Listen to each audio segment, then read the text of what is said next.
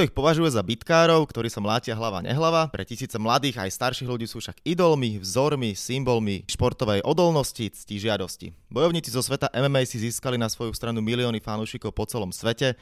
Nemenej veľký boom zažíva tento šport aj na Slovensku. Postaral sa o to i Pavel Neruda, ktorý stojí za projektom Octagon. V týchto dňoch venuje svoje úsilie k príprave na ostro sledovaný zápas storočia, ktorý čaká 9. novembra v Praskej Arene na českého a slovenského gladiátora Karlosa Vémolu a Attilu Vega. Moje meno je Stanislav Benčat a som veľmi rád, že v ďalšom pokračovaní podcastu Slovenského olympijského a športového výboru môžem privítať práve Pavla Nerudu. Ahojte. Tak uh, zápas storočia pred odvermi. A aký je to pocit, ako sa na to teší, že už e, o malú chvíľu to vypukne, už tak aj cítiš možno zimomriavky, že zápas storočia, ono už keď sa to len povie, tak uh, tie zimomriavky musia asi nabehnúť. No, extrémne, ako teraz ten tlak už naozaj neskutočný, normálne ako keby už hustne vzduch okolo nás, jednak aj tými povinnosťami, ktoré už teraz ako sa na nás valia, všetkým tým okolo keď sme s nimi, s Carlosom alebo s Attilom, už to človek cíti úplne, z nich vyžaruje niečo úplne iné, úplne energia, už sú úplne napätí, sú, sú už aj oni vlastne pod takým tlakom a pod tým všetkým tlakom svojich trénerov, klubov, fanúšikov, televízií, médií, že to sme tu nikdy nič také nezažili, myslím si, na našej scéne a už, už, už nech je to tu. Ako dlho sa pripravuje takáto udalosť, pretože už len z toho mediálneho priestoru, keď človek vníma, čo sa deje, čo sa bude diať, tak niekoľko týždňov, mesiacov možno človek to má na pamäti, ale ty si teda priamo pri tom, ako dlho ste to všetko pripravovali a už možno aj tak škrtá, že už o malú chvíľu to tu je. No je to asi rok, niečo takéto vyžaduje, alebo nám to trvalo zhruba rok a no teda on intenzívny rok. Takže sme to presne vymysleli, naplánovali, všetko sme Rok to trvalo aj preto, lebo sme chceli, aby to, sme to rok postupne ako keby do tých ľudí dostávali. Takže okrem toho, že tá produkcia nám pozadí trvá tak dlho, tak je to aj o tomto, že sme si povedali, že budeme budovať e, postupne, postupne u ľudí zbudzovať e, ten záujem a teraz mi niekto povedal, som počul, že e, kamarát mi hovorí, že môj kamoš mi hovorí, že už je Liga majstrov, že zo to mňa vyskakuje, že to úplne taká kampa na to, že wow, že úplne dobre to robia. A tak, tak to už keď niekto povie, že sa mu to zdá, že je to jak e, kampa na nejaký zápas Ligy majstrov, tak to už je asi dobré.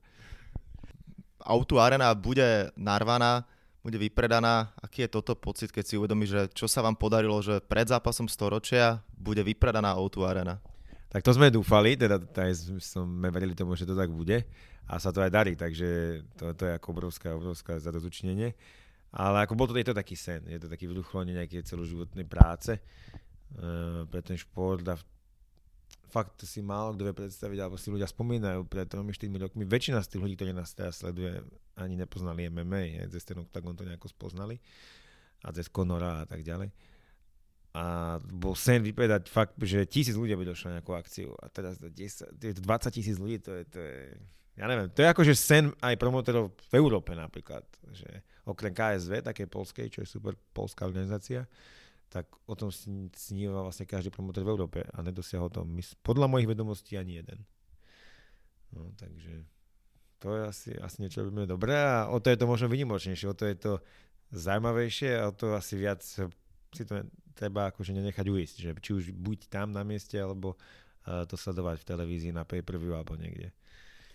Veľká vec je aj to, že sa vám podarilo dotiahnuť eh, do týmu Jana Krausa, ktorý spravil, myslím si, že veľmi vkusnú, veľmi dobrú, vhodnú reklamu, ktorá takisto asi oslovila niekoľko tisíc eh, fanúšikov. Ako ste spolupracovali s Janom Krausom a možno vám aj povedal, že sa priznal, že to urobil preto, že je fanúšikom MMA Octagonu? Áno, áno. No ako to, to bol taký náš sen, že urobiť niečo také veľké. Celý ten event má byť taký, že úplne mali sme s ním prehovoriť ako keby do, duši a mysli nových fanúšikov, získať ešte väčší crowd a naozaj by sme sa stali pomaly po hokeji a futbale jednotkou alebo proste minimálne mohli s nimi súperiť. Uh, tak sme si povedali, že niečo musíme pripraviť veľké a práve uh, sme chceli robiť takú jednu reklamu, ktorá nás inšpirovala uh, reklama na Super Bowl s Johnom Malkovičom, ktorá bola uh, dosť podobná a sme si povedali, že niečo strašne ale dobrá reklama. Proste niečo, čo, z, toho, z čoho nám stáli chlpy proste na rukách, keď sme to videli aj desiatýkrát.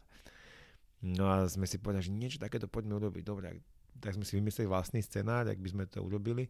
A že kto by sa na to hodil? No a sme to dlho na to premýšľali, hovoríme si Kraus, že proste maximálne splňa Jan Kraus, lebo je, má v sebe také múdro ako staršieho chlapa, má v sebe aj takého toho, jak by som povedal, takého, takého grázla tak trochu, on to má v sebe, on je taký, zase, že nie je to len taký starý pánko, ale je to taký fičúr. A je rešpektovaný v Čechách a na Slovensku a tak sme si vlastne povedali, že ho určite chceme. Niekto nám ponúkal iné možnosti, my ne, my chceme Krauza. A tak sa podarilo ako Ondrovi sa na ňo nakontaktovať a e, tak išiel za ním do šatne pred nejakým vystúpením divadelným a mu hovoríš, no by sme chceli takú reklamu robiť tak a tak. A on že jo, jo, ja to sledujem, mi sa líbi, ak to deláte tak akože jo, pôjdu do toho. A že keď sa bavili ako na peniaze, lebo sme sa báli, koľko to bude stať, tak povedal, že to zase nepoviem, čo povedal, ale že vďaka tomu, že to teda sleduje, sa mu to páči, takže nám dá proste dobrú cenu. Že, že mne si líbi, ak to deláte kľúci a je to super, ja to akože fandím tomu, tak akože dávam dobrú cenu. Tak, tak vlastne tak sa k tomu, sme sa k tomu posunuli a nakoniec sme si teda zohnali 50 členný orchester, nádherné miesto, perfektný štáb filmový a celé sme to dali dohromady a výsledok myslím si, že stál za to. Je Kraus uh, asi jednou z mnoho, nás môžu to nazvať celebry, ktoré sa zaujímajú o tento celý svet a aj o ten zápas uh, storočia. Uh, často ti zvoní telefón, niekto, máš nejaké listky, máš nejaké voľňasky, alebo si už chcú kúpiť nejakú tú svoju lóžu, že bude tam veľa známych osobností? Malo by tam byť dosť veľa známych osobností. My sa staráme hlavne o to, teda, e, že doniesť tam ešte hviezdy UFC, tak to sa nám tiež podarilo. Karolina Kovalkievič tam bude napríklad šampiónka bývalá UFC. A, alebo tam bude Jimmy Manuva, tiež veľmi populárny zápasník MMA. A potom nejaké ďalšie tváre z českého, slovenského showbiznisu samozrejme. Ale dobre je to, že my už nemusíme pozývať, že oni sami vlastne tam chcú sedieť v tých prvých radách, ukázať sa. A to bol vždy tiež ten náš sen, že nechcem, aby tam sedeli proste tí hlubokoké hovada v maskáčoch a s reťazami v prvých radách a každý sa bude báť proste okolo len prejsť a zobrať tam možno deti alebo frajerku na takú akciu. Ale my sme chceli, to bola spoločenská udalosť a to sa presne podľa mňa podarilo. A títo ľudia, akí tam chodia do tých prvých rád, sú toho dôkazom. Takže dneska tam sedia pekne oblečení ľudia, celebritky a asi to je to, čo to má byť. A asi aj za nemalé vstupné. A za nemalé vstupné, no. Konkrétne tu je to za najvyššie históriou tu areny. Nikdy tak drahé listky neboli. Takže? To je 1400 eur, stojí ten najdrahší listok. No. To je ako ranec. Ale ľudia to kupujú. Akože listky ostávajú vlastne, myslím, že teraz v tejto chvíli nejaké dva voľné. Zo 40, akože takto drahých lístkov. Tak, tak je, to, je, to, je, to, je to ako fakt e, pre mnoho ľudí, ako, neveľa aj akože solmetných ľudí, ktorí majú peniaze oni si tradične kupovali prvú radu na Octagon. A mi volali, že jo, chcem 10 krát prvú radu a, da, a ja hovorím, že dobré, stojí to 1400 eur. No dobre, tak stačí aj do tretej. Takže je to taká suma, ale je to taký event, kde si myslím, že to zaslúži, že aby tá cena bola najvyššia, tí ľudia dostanú za to perfektný výhľad, perfektné služby, servis, navyše do zakulisa budú môcť pozrieť meet and greet a tak ďalej. Takže samozrejme je to uh, celý balík, čo človek dostane, ale uh, kedy, keď ne teraz. Ja som bol pred necelým mesiacom na nhl v Prahe, obrovský tým, obrovský stav ľudí, čo tam bol. Viem, že keď bolo UFC v Prahe, tak to bolo neuveriteľným spôsobom obospodarované ľuďmi. Ako to vyzerá u vás? Aký veľký tým bude pripravovať zápas storočia? Ten náš tým, ako taký ten core tým je asi 30 ktorý vlastne sa staráme o takmer všetko. Samozrejme, potom keď nerátame ľudia ako sú Ligieri a Svetlári a Security a hostesky, to už sú ako úplne externé firmy, ale priamo ten organizačný tím je to asi 30 ľudí, 35 možno na mieste, ešte bereme ako keby ešte externe nejakých ľudí, ktorí chodia sami vždycky len na eventy. No a môj odhad je, že v UFC na to kľudne, na to isté, ako keby na tú produkciu, uh, mala tak možno 300 ľudí. Akože, čiže to je, to je obrovský rozdiel. Máme to super zorganizované, dúfam, že jedného dňa to budeme my tak vedieť dobre robiť. Ako to za tým, to čo diváci nevidia, ale tú perfektnú zorganizovanosť. Ale v prvom rade je to preto, lebo jednak to majú dobre zmanéžované, jednak majú fakt na každú vec eh, jedného človeka, to je ako neuvediteľné. Že vyslovene napríklad štúdio, kde u nás sa dá stolík a štúdio niekde hore v tej aréne, tam sú kamery a teraz moderátor sadne, ide. Tak tam mali len moderátor mal asi dvoch ľudí, ktorí boli pridelení. Jeden mu oblieka sako, druhý mu dáva make-up a proste tretí mu podáva papier, kde je pripravené všetko, že uh, oni majú dokonale, do posledných detailov všetko pripravené. Tá akcia pochopiteľne vyvrcholi tým uh, fightom, ktorý už teda rozoberáme, Carlos versus Attila. Ako sa ty na to tešíš? Uh, možno to tak aj vnímaš jemne tie zimomriavky Česko versus Slovensko, jeden fighter, ktorý má za sebou obrovskú fanúšikovskú základňu, druhý to isté, že už to je naozaj tak vyšpičkované, ako keby sa hralo Olympiáda o zlato Slovensko versus Česko? Presne tak, presne tak. Je to najlepší Slovák, uh, najlepší Čech stať proti sebe v najtvrdšom, bo- bojovom športe na svete. To je, čo viac si môžeme želať ako Češi Slováci. Máme sa radi, ale je to super, že môžeme sa na jednu chvíľu ako keby takto porovnávať hej, v tom, kto má lepšieho bojovníka. A je strašne zaujímavý, aký je kurz napríklad, musím povedať, že, že Carlos je obrovská hviezda v Čechách, určite najväčšia hviezda MMA v tejto chvíli, naozaj je to regulárna, super známa celebrita, proste jak Karol Gotthard aj nebohý, hej, že keď je po ulici, každý vie, kto je Carlos Memola. Takže možno aj to odráža to, to fanúškovstvo, že ľudia stavkujú tak strašne na Carlosa, lebo momentálne dneska je kurz nejak 4.04 na Atilu, čo je akože totálne ako keby outsider, ale čo vôbec neodráža jeho eh, prípravu, tak je dobrý, ako je do toho na zápasu nastavený. Takže Uvidíme, ako sa ten zápas bude vyvíjať, na toto sme všetci zvedaví, ale akože keď vyhrá Attila, tak asi bude hodne, hodne veľa ľudí sklamaných so svojimi tiketmi a bude, uh, budú veľa ľudí prekvapených. Mimochodom, ty a Ondřej ste si tiež povedali, že ty si stavil na Attilu, on na Carlosa, alebo nie? Uh, no, ne, ne, takto ne, ne. Sme si nejak stavili, ale docela podobne. Cítiš to aj u teba? Hovoríme o Ondřejovi Nevotnom, ktorý v Čechách má na starosti takisto celé to promotérstvo a propagáciu, tak ako ty na Slovensku, že aj vy dvaja sa tak špičkujete medzi sebou? Ne, ne, vôbec, práve, že my spolupracujeme akože hodne dobre, ako ideme akože jak jeden a nejaké také špičkovanie sa, ako samozrejme také srandovanie áno občas, ale že snažíme sa ako maximálne spolupracovať, lebo to je o tom, že jednak je toľko tej práce, že není čas na nejaké hádky alebo niečo, to by sme sa hrozne by sme došli a, a niekedy to tak veľa, že čas ani na špičkovanie. takže ideme ako dobre, ako za jedno ťaháme a to je strašne dôležité. To je, pritom akože nie sme rovnakí, rovnaké povahy vôbec, ale nejak záhadne to proste práve v tomto, čo robíme, to zapadá a to je dobré. Bol si sa pozrieť možno na Atilu alebo Karolsa, ako trénujú, ako sa pripravujú, v akom mentálnom nastavení sú na to, čo ich vlastne čaká? No, tak teraz poviem tak niečo zo zákulisia, dosť zo zákulisia podľa mňa si myslím, že Carlos ku podivu, a to nie som s ním akože tak často, takže môžem sa míliť, ale ako to ja vnímam, tak svoju prípravu fláka, podľa mňa, teraz, na to, aký, aký ja mám o ňom strašne vysokú mienku ako o športovcovi atletovi a o jeho príprave. Možno aj preto sa mi to teraz zdá, že to není ono. A naopak Attila trénuje ako za posled... Ako, akože... Ja keď išlo titul v Bellatore, zase je to ten starý Attila. Fyzicky aj mentálne. A to mentálne je to dôležitejšie v tomto prípade.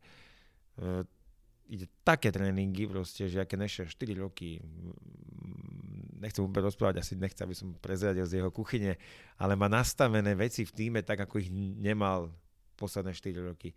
Všetko je inak, ale hlavne, čo najdôležitejšie zo všetkého, čo sa konečne zmenilo, je, že sa zmenila jeho hlava. Teraz to chce aj Attila doteraz to viacej chceli podľa mňa jeho tréneri a týmy, aby vyhral najbližší zápas a on teda išiel, lebo však som bojovník, tak budem to robiť, lebo to moja robota a moji šéfovia, tréneri a tým povedali, že mám ísť zápasy, tak idem. Ale teraz je, to chce on. No to je úplne to najlepšie a to je tá jeho najsilnejšia zbraň a to je to, čo by sa mal Carlos báť. Na čo sa ty najviac tešíš eh, celý ten deň, celú tú sobotu, keď príde od prvého momentu až po samotný súboj týchto dvoch borcov. Teším sa až na show, už na tak budeme skúšať, lebo sme pripravili novú show, alebo taký hodne veľký upgrade eh, toho celého, jak to bude vyzerať. Tak teším sa na skúšky generálky a že snáď sme sa nepomýlili, lebo nikto nám nevie povedať, jak to bude vyzerať. A každý povie, no tak tu uvidíme až tam, na mieste. Že či to, čo sme si vymysleli, či je dobre. Takže to je jedno, na čo sa teším. A druhé je hneď od prvého zápasu, tam je Lucia Krajčovič a uh, Miša Dostálova, ktoré sú zo show Octagon výzvy, ktoré sú strašne ako také, to je zápas, ktorý ma hneď zaujíma od prvého momentu a potom to už pôjde jedno za druhým. No a samozrejme titulový zápas Martinek Pešta a vrchol večera, takže Gábor tam bude, Benko Štáfek, no proste to bude plný večer super zápasov a ale teším sa na to, že ak to bude hustnutá atmosféra. My to chceme tak akože aj, aj smerovať, že počas toho večera to tak už hypovať, že OK, teraz tento zápas, ale na konci bude toto, už sa blíži toto, toto, už prichádza Carlos do areny, prichádza Attila. A chceme to úplne, že aj tí ľudia pri tých obrazovkách už doma budú sedieť, že nech už to vypukne, že aby to bolo jak, jak Silvestr, keď odrátávame proste tú polnoc, hej, že doslova jak Silvestr, tá atmosféra, poznáš to, že keď si niekde na party, jo, jo, jo, ale už cítite všetci, že niekam niečo sa bude, vieš, že už to nejakom bodu smeruje ten večer. A toto by som aj bolo aj tam tak, že ľudia budú na hale, budú v cateringu, jo, jo, sa, ale každý už bude pozerať na hodinky, že jaký je zápas, keď to už bude. Tak, ak sa blíži polnoc na Silvestra, tak dúfam, že sa nám to podarí takto vyhajpovať. Strašne sa mi páči, aké, aké máš z toho emóciu, ako sa na to tešíš, ale Mňa teraz trošku premostím na úplne niečo iné, keď eh, si aj povedal to, že keď ste s tým začínali, tak eh, áno, ak naplníš halu pre tisíc ľudí, bude to super, bude to fajn. Teraz máte teda za sebou akcie na Nepelovi 10 eh, tisícová hala, 20 tisícová O2 Arena. Keby ti niekto pred 5 rokmi povedal, že o 5 rokov budeš tu, veril by si tomu, alebo by som povedal, že OK, dobrý vtip, ale poďme sa o niečom inom baviť. Uh, ako ku veril, hej, hej, že ja som to vlastne takto som to mal vymyslené, alebo sme to mali to vymyslené vlastne od začiatku. Že, a ešte ja som bol, hovorím ešte, to malo kto vie, že som bol ešte optimistickejší. Ja som si myslel, že už do ani dostaneme 10 tisíc ľudí hneď na prvom evente. Lebo som si myslel, že tá reality show bude mať taký dopad. A nakoniec bolo radi, keď tam bolo v hale, bolo v tej duši 2000, ja neviem, 700 ľudí alebo koľko na tom prvom evente. Tak, čiže ja som bol možno väčší optimista, ale ako vedel som, že keď to budeme robiť správne, robíme to pre ľudí, robíme to ako show, robíme to, to, to celé, ak to mám proste v hlave mám nastavené, že ako to chceme predávať ľuďom a komu, tak to nevyhnutne, že ak to úspie, tak to bude viesť k takémuto úspechu, že kedy budeme naozaj vypredávať najväčšie haly. A som hrozne že sa to podarilo. Akože keď máte nejaký obrovský sen a je to za teba vo vašej hlave, potom strašne veľa na tom pracujete, nakoniec sa to zhmotní, tak to je akože úplne neopísateľný pocit. No československý produkt, ktorý má dosah už môžeme povedať na celú Európu, možno aj ešte ďalej. Kam sa ale dá ešte z tvojho pohľadu Octagon to, čo robíte, posúvať? Dá sa to posúvať jednak v tom, že aj tu v Československu si myslím, že ešte sme aj zďaleka nie tam, kde je nejaký limit alebo že nejaká hranica, keď to začne mm, sa ten rast zastaví, tak od toho sme ešte ďaleko. Dá sa to aj tu, lepšie príbehy postaviť, robiť nové show, stále, stále máme plnú hlavu nápadov, dá sa ísť viac k ľuďom aj inými vecami ako len turnajmi, takže máme toho veľa vymysleného. A potom samozrejme to do zahraničia, ísť do zahraničia a vlastne e, postúpiť ďalej a ten oktagon posúvať vyššie v rámci toho svetového nejakého renome a, a toho rebríčku. Keď hovoríš o zahraničí, aké máš ohlasy zo, zo zahraničia, s kým možno komunikujete? Už si ja povedal teda, že viaceré hviezdy z prostredia UFC prídu sa pozrieť. Určite aj to musí zahrať pri srdci, že nie je to už naozaj len regionálna záležitosť. Áno, áno, toto to je hrozne príjemné, ako vidieť, že vo svete, ak to ľudia rozoznávajú, že nám chodí toľko stále, mňa aj Ondrovi toľko mailov dennodenne. Ja som zápasník odtiaľ, odtiaľ chcel by som u vás zápasiť, že manažeri posielajú, že je vidieť, ak oni už to poznajú, že, že už to má meno, že chcú zápasy v oktagone. A, a to, je, to je super. No. Tak je to cítiť strašne. Z každej, aj to pay-per-view vidíme, že sa kupuje čoraz viac v iných krajinách napríklad.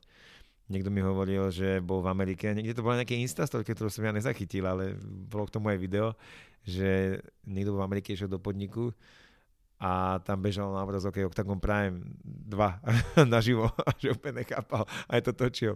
Takže zjavne to ľudí baví už kde kade. No. Cítiš na sebe alebo aj možno na chalanoch, fajteroch samotných, že počas posledných pár rokov, pár mesiacov, ktoré naozaj vás, môžem to povedať, vystrelili niekde úplne inde, že si sa možno trochu zmenil, alebo že sa oni zmenili, mení sa prostredie okolo vás. Predpokladám, že oveľa viac ľudí sa chce dostať eh, do tvojej blízkosti a vieš to tak možno správne odraziť, že koho si pustiť k telu, koho nie. Akože sú takí ľudia presne, čo píšu a snažia sa dostať do tej blízkosti. Ak hovorím, ale nie je to nejaké, že to by bolo hrozná zmena, ako občas sa to proste stane, občas niekto taký sa nájde. Ale či sa meníme my? Asi áno, asi sa človek musí meniť, eh, lebo ten istý Paolo, ktorý bol pred 3-4 rokmi a sa musí nejak zmeniť, aby mohol kvázi viesť takú veľkú firmu a takú veľkú organizáciu a toľko zodpovednosti, tak nejak sa človek asi musí meniť. A menia sa aj ľudia okolo nás. Je to, jednak tí naši bojovníci vidíme, ako rastú, aj v tom pozitívnom slova zmysle, že proste je to chalan, ktorý bol utiahnutý, proste nechcel sa prezentovať, bim, strých a zrazu je to chalan David Kozma, ktorý vlastne sa zajakával na prvých videách, režisérka, ktorá strihala prvý, prvý rozhovor s ním, po, po 8 hodinách, čo sa delala v strižni, povedala, že už nikdy v živote s ním nebude nič točiť, že to je najhoršie, čo robila, že doslova slabiky musela spájať v strihu, aby on nevyzeral ako, akože jak dement, že sa zajakáva. A dnes hovorí úplne plynulé, ukecaný, proste a ide. To isté Lukáš Patina. A ďalšie, ďalšie, všetci hrozne rastú. Aj Karol Ríšavý. A vše, proste to je taká premena tých osobností. Ale aj v negatívnom slova zmysle sa okolo nás ľudia menia, že závisť. Akože ja som fakt, že pochádzam úplne z obyčajných pomerov. Ja si myslím, že som bol akože obyčaj. Som nejaký akože obyčajný typek, ale bol som akože fakt average Joe. A teraz sa mi akože nejak zadalilo, lebo však samozrejme to, robíme to aj za peniaze. A to je úplne neuveriteľné, ako že priatelia sa voči vám dokážu otočiť zo závisti, tak to je, ako by som povedal, že to ma v žiadnom sne nenapadlo, že ja nikomu nezávidím, ja každému prajem a by som nikdy nepovedal, že sa to môže stať.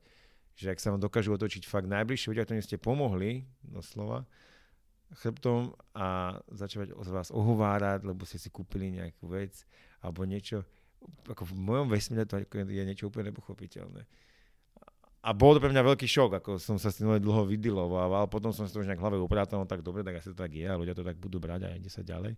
Nemôžem sa ja tým nechať akože nejak zastaviť alebo čo, ale, ale to bol šok, že musím povedať, že zažil som to hrozne na vlastnej koži, zmenu ľudí, že o 180 stupňov úplne. Hm. To, čo som sa pýtal, som naražal možno aj na to, že keď uh, predsa len, keď si povieme, že jeden listok teraz stojí 1400 eur, tak určite nemalé percento určite ide do tvojho vrecka, čo je pochopiteľné. Poznám veľa ľudí, ktorí keď sa dostali pomerne rýchlejšie k väčším peniazom, tak ich okamžite prehajdákali, nevedeli čo s tým, zmenilo sa im myslenie. Mal si s týmto trošku niekedy boj, že wow, začalo sa dariť, je to fajn, alebo stále si si povedal, že dobre, pokora, pokora, pokora a ideme ďalej? Myslím si, že tá, akože, to musí asi niekto iný o mne povedať, ale že ja to mám tak, že ja som uh, sa strašne bojím toho stále, že aj tým, že som zažil obdobie v živote, kedy som mal fakt 20 eur vo vrecku a nemal som ani korunu proste navyše. A som bol fakt akože ne v depresii, ale akože možno nazveme to v depresii, že vlastne kde som. A som si povedal, že toto sa mi už nikdy nemôže stať. Čiže ja vždycky mám stále hlavne nejaký ten svoj strach, že sa mi to stane znova. Takže sa preto snažím naakumulovať nejaké, akože aj našetriť nejaké peniaze, nainvestovať peniaze, takže aj skôr investujem, ako držím. Nežím nejaký nákladný život, nemám akože byt mám na hypotéku a, a na dovolenky chodím, že najdrahšia vec je letenka a potom bývam cez Airbnb alebo úplne obyčajne. Nosím aj drahé oblečenie, iba v záde nakúpujem skoro všetko, takže uh, to sa asi moc nezmenilo, ale hlavne ja som taký, že tá zodpovednosť, že dobre, máme teraz nejaké peniaze, ale máme aj 30 členný tým. A teraz si zrátam, koľko to je na rok peniazy, čo musím vyplatiť. To je také dielo, že som normálne má studený podzalieva. Tá zodpovednosť, že ja svojmu týmu musím každý mesiac vedieť povedať, že tu máš peniaze za svoju robotu. Neviem si predstaviť, že sme došli do bodu, že oh, minuli sme, sorry, Braško, tento mesiac nebude vyplata. Čiže mňa tento des vnútorný ako keby strašne drží pri zemi a proste pri tom, aby som nejak posflákal peniaze alebo niečo, tak to vôbec. Že to sa snažím ako hodne byť a mať, aby to stále malo hlavu opätu, aby to, čo robíme, bol udržateľný biznis dlhodobo, aby sme teraz neskončili, ale aby sme to mohli, robiť dlhodobo a hnáť to vyššie a vyššie. Takže myslím si, že toto je ako jedna tá vec, že nejak asi ma to extra nemení a skôr je to taká zodpovednosť, prečo peniaze nemíňať. A druhá vec je, že zase aj tí bojovníci si prídu, uh, myslím si, na veľmi dobré peniaze, takže keď my na to niečo zarobíme, tak je to asi OK. Už na úvod som hneď povedal, že veľa ľudí stále podľa mňa vníma to, že celé MMA a všetci títo športovci, krvavý šport, mlátia sa, ťažko sa im na to pozera, odsudzujú to. Ako vnímaš tieto názory a celkovo ako možno aj tým, že Carlos príklad v Čechách je celebrita naozaj. Myslím si, že sa môžeme zhodnúť tak, ako si povedal, že pomaly ako Karel Gott. Každý ho pozná. Takéto povedomie, keď ľudia zistia, že je to vlastne normálny chlap, áno, keď je zavretý v oktagóne, ide bomby, ale inak je to normálny chlap a žiadny násilník, tak možno aj toto mení tak trochu to, ten pohľad ľudí na celý tento šport. Myslím si, že určite. Myslím, že pre, práve toto je presne to, čo my sa snažíme robiť. Že ukázať tým, lebo keď, ja si to pamätám, keď ste pred 3 rokmi prepínali televízor, zrazu MMA zápas, tak normálne ste si povedali, že pre Boha to čo dávajú v tej telke, že ono tu máte do hlavy, má, ani nemá snad rukavice, škrtí ho na zemi, proste, že to vyzerá hrozne. No a bežný človek si povie, že to už, čo je za dobu, že toto dávajú v televízii. Že, že to je taký šok, mňa, keď v živote niekto vidí ten zápas MMA. No ale to je presne to, čo my robíme, že ukazujeme, že tí típci sú, ale není, toto, na čo sa pozeráte, není vlastne násilie v zmysle ako nejaké nenávisti, alebo že niekto chcel niekomu ublížiť, ale je to porovnávanie sa nás, chlapov, prevažne teda v tej našej najchlapskejšej veci, a to je boj, kto je lepší, aby som prebil teba a ty mňa, ne? Od, od školky sa o tom vlastne hádame všetci chlapi, ne? že kto je lep, lepší, e, kto je silnejší a tak ďalej. A ukazujeme týchto bojovníkov práve ako ľudí, ako že to je vlastne obyčajný chalan ako ty alebo ja, že čo má svoju, doma svoju mamu, ktorá sa o neho bojí, alebo uh, proste má nejaký iný príbeh za sebou, prečo sa dá na takýto šport možno extrémny. A keď ukážeme ľuďom, že to je vlastne normálny týpek, úplne sympatiák, tak jak my dvaja, čo chodí hen tam ráno do kaviarne, potom venčí psa a vlastne cez deň nebije ľudí do hlavy, ale proste chodí do gymu a trénuje a má nejaké svoje sny, tak zrazu sa na to poznáme úplne inak. Už nás ten zápas zaujíma. Zrazu sa na to chceme pozerať. A to je presne ono. Napriek tomu nemáš aj ty niekedy strach, eh, keď sa pozera, alebo ako vnímaš to, keď niekedy naozaj sú tam, je tam škrtenie, je tam možnosť všakovakých eh, kikov do hlavy a jedno s druhým, že to môže skončiť až tragicky. Ja teraz premostím na box. Je to niečo podobné. Pred eh, pár týždňami opäť bol prípad, keď jeden boxer zomrel po úderoch do hlavy. Veľa ľudí to stále odsudzuje. Box je ale jeden z najstarších športov olimpijský, takže má svoje postavenie na svetovej scéne a často sa stretávaš s týmito názormi, že čakáte, kým niekto zomrie a potom, potom čo sa stane? A to nie, to, ako, na to ani nedozmýšľame, ani sa s tým až tak často nestretávame, keď občas sa to stane. Ľudia sa na to opýtajú, ako takí že laici častokrát, že či to nehrozí alebo tak, ale myslím si, že aj keby sme nejakú štatistiku si urobili, že tých úmrtí je tam super málo, menej jak aj vo futbale sa sa stávalo, že umreli tie počas zápasu, že umrel futbalista pri motokrose, automobilovom, že to je naozaj vrcholový šport, prináša, pri Skrátka takéto momenty, myslím si, že všade na svete a v každom odvetví športovom. Akurát, že keď sa stane v MMA, tak ľudia to vnímajú inak. Také isté umrtie na futbale, keď tam umrel ten futbalista, lebo jedol nejaké prášky, alebo sa na rally vybúra auto a napadá do stromu, tak je to také, že to je nehoda, to je nešťastie. Ale keď to vidíme v MMA, že lebo niekto mu udrel do hlavy a on potom na to umrel, tak nám to príde, že ho zabil.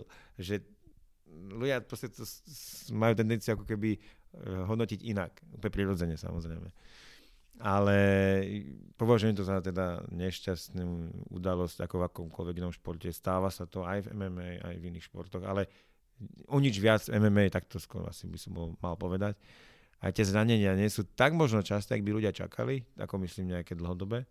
Lebo niekto to minul dobre povedal, že vo futbale uh, futbalista je, naučený a trénuje hrať sa s loptou, prihrávky, behať a tak ďalej. On nie je pripravený na to, že niekto mu podkopne nohy a čo má potom robiť, tak si väčšinou nejaké zlomí si nohu, členok, zranenie.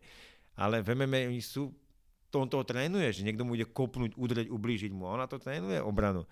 Takže preto častokrát tí MMA zápasníci sú vlastne nemajú také fatálne nejaké zranenia, lebo oni sú na to trénovaní, aby sa pri tomu bránili. Skús možno absolútne tým športovým lajkom približiť, ako vyzerá nie deň, ale rok fightera MMA, pretože ja to tak ako trošku sa v tom význam, predpokladám, že viac ako 3-4 zápasy za rok sa ani nedajú dať. Rekonvalescencia, príprava zaberá veľa času, tak eh, keď aj si s chalanmi, ako vyzerá fáza, kedy sa pripravujú, kedy je fight a potom oddych. Áno, toto je také strašne zaujímavé, že v tom MMA sú to tak 3-4 zápasy ročne. To, to sa malo, že tomu asi podobá, že ten vtedy sa môžete hrať XY v boxe, aj boxe, v hocičom, ale tu na je to fakt len 3-4 krát za rok máte možnosť niečo s tou svojou kariérou urobiť, ak ste zdraví. Takže ten nejaký proces vyzerá asi tak, že 3 mesiace, môžeme povedať, že napríklad že nejaká tá zápasová príprava, to znamená, že viem, že mám zápas, pripravujem sa na to v ideálnom prípade 3 mesiace. Niekedy to vedia tí chalani aj neskôr, že 2 mesiace alebo čo. Tak to znamená nejaká príprava, technická, kondičná, ide naplno vtedy, e, stupňuje sa to až e, k tomu, že zhruba 10 dní pred zápasom by to malo úplne vyvrcholiť.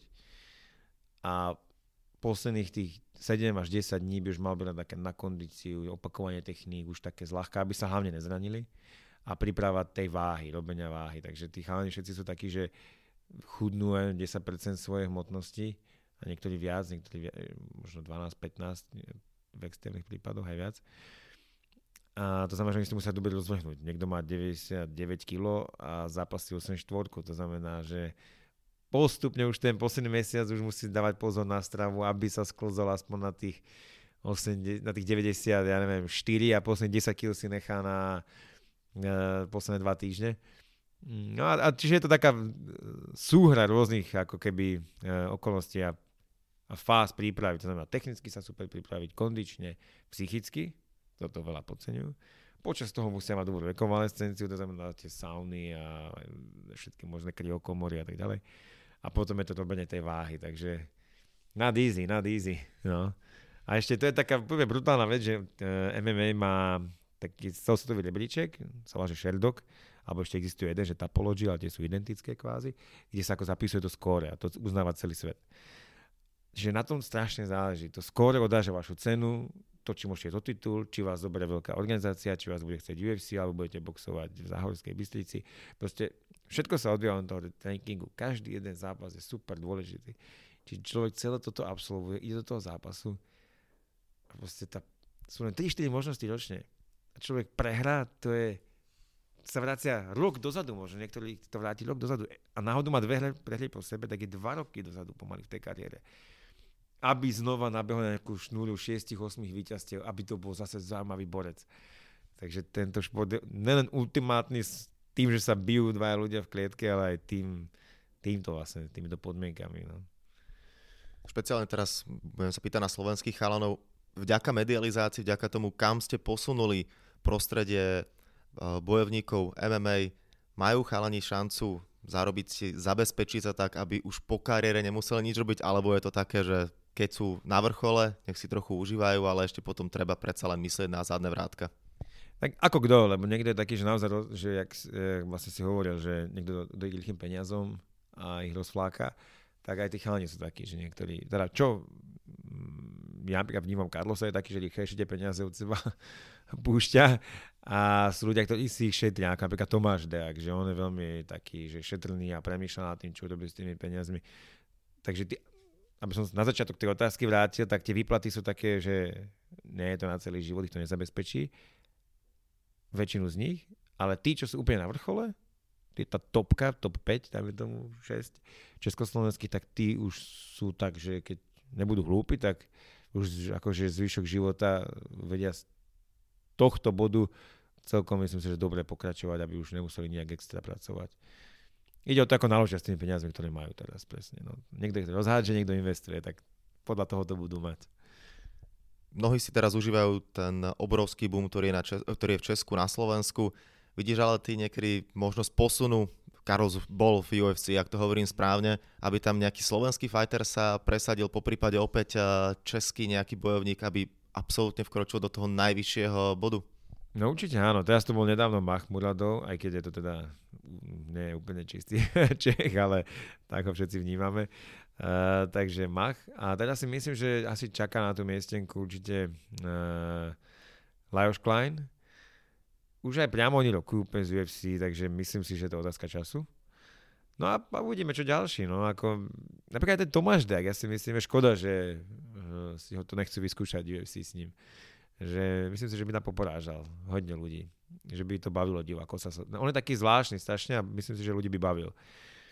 A v Čechách potom David Kozma, mladý chalán, on je strašne mladý, na to, jak má brutálne skóre, takže to je obrovský potenciál v tom človeku. Takže určite, ja si myslím, že to je otázka času. Ako aj pre nás Slovákov je to také, že my musíme zlomiť to, že niekto musí byť prvý. Potom už tam pôjde aj druhý, aj tretí, ale na toho prvého si musíme počkať, aby sme nejakú tú mentálnu bariéru, ktorú UFC má, že Slovakia, where the fuck is that, tak toto musíme zlomiť a potom to asi začne. No, možno k tomu pomôže samotný terajší event, zápas storočia. Možno si aj od toho slubuješ? Určite, asi hej, určite. A myslím, že aj kvôli tomu to napríklad UFC došlo minulý rok, lebo videli ten obrovský náraz popularity MMA, tak si povedali, že ho, ho, tu to asi už je trh, kam môžeme ísť.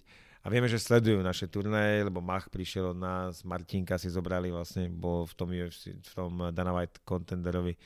Takže zjavne nás majú ako keby v Merku a z našich zápasníkov sledujú, tak e, asi dobre pre nich. A ešte dám tak trošku na záver, na odľahčenie. Viem, že ty sa tiež v minulosti venoval bojovým športom. A keď to ale aj teraz, keď to vnímaš z tej druhej strany, viezol by si ešte možno niekedy do oktagonu minimálne na nejaký občasný sparring s tými najlepšími? Ako na Alebo to aj urobíš. na spaník ešte by som išiel, ale už viem, že by mi dali strašne na prdel. Uh, vola, kedy som uh, vlastne robil box, tajský box, MMA som nikdy ako nejaké lepšie úrovni nerobil. Samozrejme som trénoval s chalanmi, poznám tie techniky, aj s, som chodil na tréningy s nimi, ale už som tak dlho nebol, že asi by ma vyprášili hneď. A hlavne už kondička nula. Ten, ako nech si to strašne odporúčam ľuďom, vyskúšať si už len jiu-jitsu, napríklad, e, že ak je náročná na kondičku, tak asi by som zlyhal v obidvoch aj v technike, aj v kondícii. Vidíš možno niekedy priestor na to, aby sa MMA dostalo na svetovú úroveň, neviem, či priamo na Olympiádu, ale špecializované majstrovstvá sveta, alebo je to skôr z tej komerčnej stránky? Nie, to je strašne zaujímavé, ak je vlastne mladý šport, MMA, e, veľmi mladý šport, no tak aj populárny, a má všetko inak ako ostatné športy má úplne inak nastavené ako keby to fungovanie, toto zväzové to nazvem, alebo nejaké medzinárodné, že to dosť funguje tak na divoko. Všetko je hrozne neorganizované a divoké. Čo si ja myslím, že je z časti dobre. Ja si myslím, že to je fajn, lebo to potom nelimituje ľudí, ktorí sú odvážni a majú odvážne myšlienky a chcú niečo skvelé a nové priniesť do toho športu, tak to môžu hocikedy urobiť a nemusia čakať na nejaké zv- povolenie od zväzu alebo nejaké medzinárodné organizácie. Proste my sa rozhodneme pri Oka Octagon, že teraz ten Octagon bude v tváre štvorca a dáme tam ešte krokodila, tak to môžeme urobiť. Vlastne nie, nie je žiadny orgán, ktorý by nám to zakázal. A už potom diváci rozhodujú, či to je blbosť alebo ne, takže prežijú samozrejme rozumné nápady, to je tiež taký dobrý filter. Takže z mojej strany si myslím, že to je akože, zatiaľ si to užívam, že to je takto, že to ne, nemá pravidlá, úplne pevné ako iné športy, ale myslím si, že to rýchlo zmení a že bude to aj čoskoro olympijský šport. Už to ako keby nejde ignorovať si myslím. A tam je skôr nejak musí ako keby odrástať generácia, si myslím, starších funkcionárov, zväzov a možno aj olympijského výboru, ktorí ešte to vnímajú tak konzervatívne a možno aj s na box a zápasenie a judo viem, že všetky tieto federácie idú tvrdo proti MMA. Oni cítia MMA ako svojho najväčšieho konkurenta. A, takže to ešte nejakú dobu potrvá, ale myslím si, že MMA bude určite olimpijský šport. A dúfam, že to no, Siekiel k tomu pomôže. A vieš si aj sám seba predstaviť, že budeš takto stále pri tom rásť, dostaneš sa až uh, spolu s MMA niekde na Olympiádu ako jeden zo zástupcov tej uh, garnitúry ľudí, ktorí sú teda v pozadí v tom organizačnom výbore, alebo možno tiež to už tak máš nastavené, že ešte možno pár rokov iba vydržať a potom niekde inde sa posunúť. Nie, nejako rád by som tom zostal. Akože máme fakt veľké plány, o ktorých nechcem hovoriť, akým uh, sa nezrealizujú. Takže nechcel by som pri tom zostať pri oktagóne, takže do nejakých akože funkcií, ako ma to neťahá, nie to mám ambícia, ale určite ako potiahnuť ten oktagón ešte, ešte hodne, hodne vysoko.